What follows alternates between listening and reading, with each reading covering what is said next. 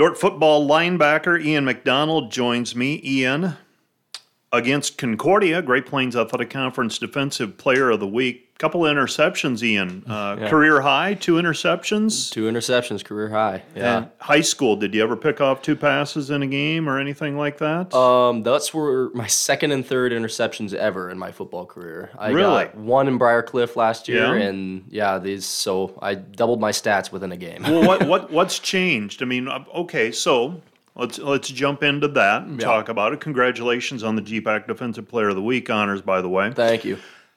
We're approaching halftime. It's seven to nothing. Just missed a field goal by, from what I'm told, about a foot or so. Yeah. would have put us up ten nothing.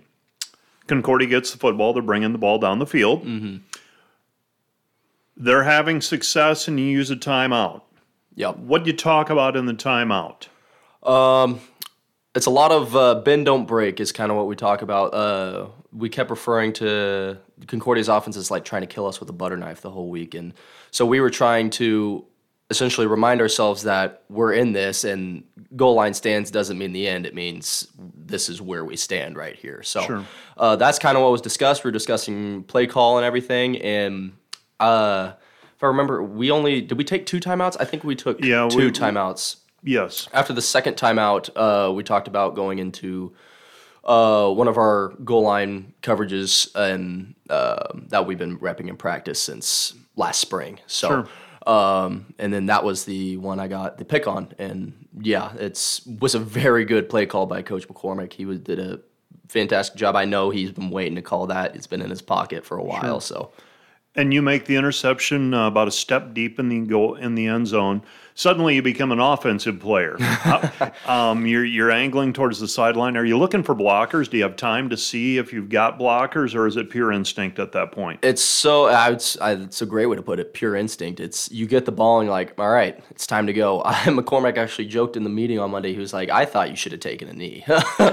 um, and I just I saw a lot of open space to my right, and I just started booking it for the sideline. I would have tried to cut it up sooner, but there was a O lineman who's like who was ready for it to mm-hmm. be picked almost, and he had a great angle on me, and then I had to make a move on a receiver.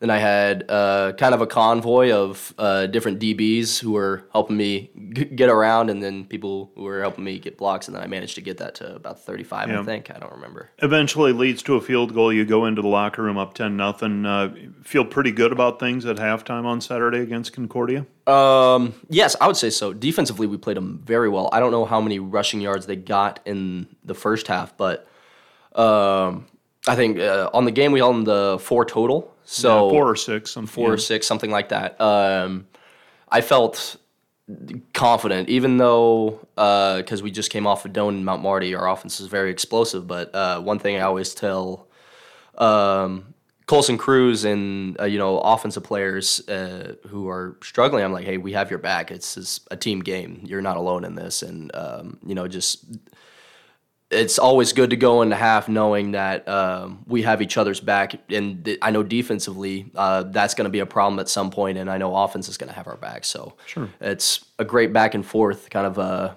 you know, that sort of a thing. Yeah. Second half, the lead grows. You get another pick late. Couldn't quite get into the end zone. you, you, w- w- you, were, you were pretty gassed at that point, I'm imagining. Uh, you, you've been out on the heat. You took a lot of hits, made a lot of tackles. Four more yards, though, or so. Man, you just Yeah. couldn't get around the corner. Exactly. Uh, that was that was tough because I got it and I was like, my eyes, I don't think let they didn't leave the pylon. I was I was Yeah. going straight there the entire time, and their quarterback just had a fantastic angle. Um, he just whipped me around, and Yeah. I think I was uh, out at the three, maybe. I'm not sure, but. Um, yeah, I was. You could kind of see it on the live stream. I got got up and I was like, Yeah. "Oh my gosh, I was so close." You, um, this Concordia team, you knew they were going to present challenges. Uh, how you, you said you feel like your defense performed pretty well. Obviously, stopped the run. You as a linebacker, you rather face a team that runs the ball or passes the ball. You have any preference? Uh, I I love teams that are very good because that presents challenge for us in different ways. Where um, obviously there's some like gap between like the powerhouses like Morningside and Northwestern compared to some of the opponents we've played. I felt like Concordia was on the more higher side of it and Yeah. being able to play good players. They had great receivers, a great offense, um, and it was just so fun. And that's just what I love about football is uh, it's so fun to play really good opponents, and I feel like we are uh, able to showcase what we can do as a defense. Why have your why has this team taken kind of a step forwards? It feels like, especially defensively, through three games at least, a third of the season, it seems like uh, the defense. Uh, it's a different defense than it has been in past years. Can you put a finger on why it feels different to an observer like me? First thing that comes to mind is experience. We have, from my standpoint, at least I've never played with a team that has as much experience as we do on defense. Uh, we have all returning um, starters or people who played with significant snaps, and um, so that's definitely a huge thing. We have all three returning defensive captains: Abe Stays, Drew Dom, uh, Jessup Leakey, who are leading us into battle. And um, I kind of said this in the interview after the game too, that uh, I could point at anyone on the defense. I could close my eyes and point, and they would be a leader. So it's everyone takes ownership and accountability in this defense, and I feel like that's a huge um, thing. And it's just you know when someone messes up, when it, it's bound to happen at some point during a game, they're just like, hey, next thing right, we got you. It's sort of that kind of thing. So um, yeah, we are um, very good in that aspect, I would say. Edmond High School, Oklahoma. Where's that at?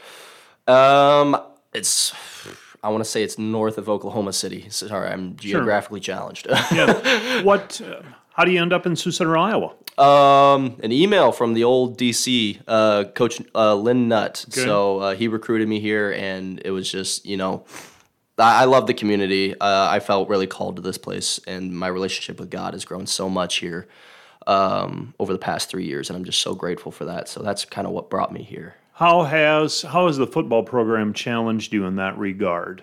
Uh, which regard? Well, in terms of growing in your faith. What, Oh, sure. What what has intentionally been done to foster that from a football program standpoint? Absolutely. Um, Coach Penner does an amazing job uh, connecting all things we do through Christ, and it's uh, amazing in that aspect. Um, and then uh, the coaches, all the coaches do a great job of it. Sure. Coach uh, Taylor Roloffs, he's our linebacker coach, does a great job. Coach Brandon McCormick, the defensive coordinator, he does an amazing job of it.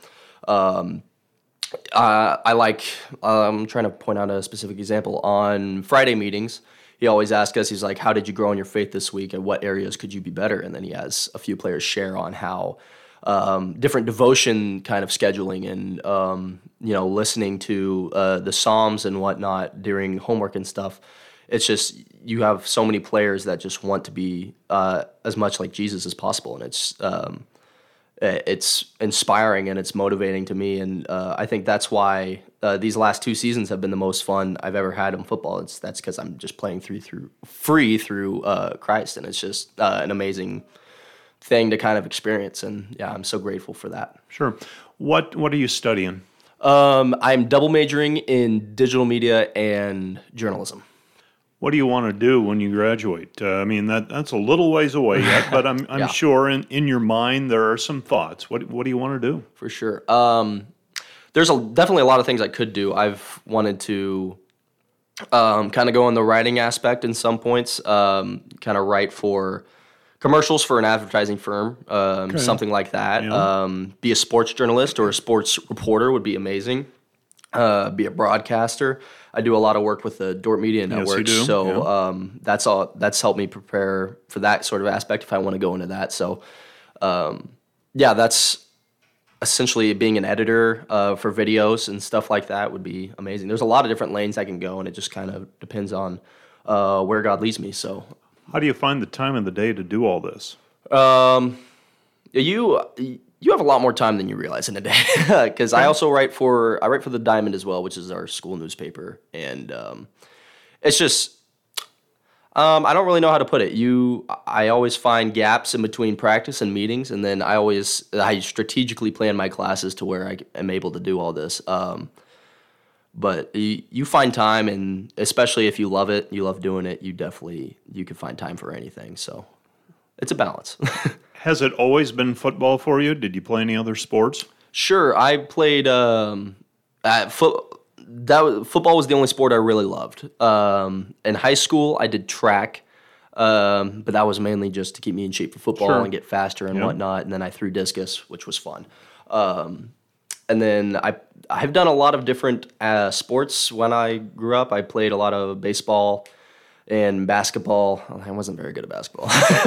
Well, I was going to guess you were maybe a wrestler. I thought maybe you'd be. No, I that was one sport I th- kind of regret I didn't do was wrestling. Is um, and it just seems so fun. I kind of got scared away because it's a pretty intense training regimen. But I mean, uh, yeah, I kind of wish I did that. You're about five or six hundred miles from home, give or take. I'm guessing. Yep. What advice do you give someone who looks and says, "Man, that, that's a long ways from home, coming to Sioux Center"? What What do you say to them, if a high school junior or senior? Um, especially uh, if you're looking for a Christian college and um, you're looking for a community that's enriched in Christ. I would say if you're feeling like you're gonna be homesick, um, know that God is always your home and you can always rely on Him wherever you go. And you could be placed in the middle of the desert, you could be placed in the middle of the Amazon. I don't know, but God is still there, and uh, you can make any place feel like home as long as you're with Him. I'd say that's the best advice I can give for that.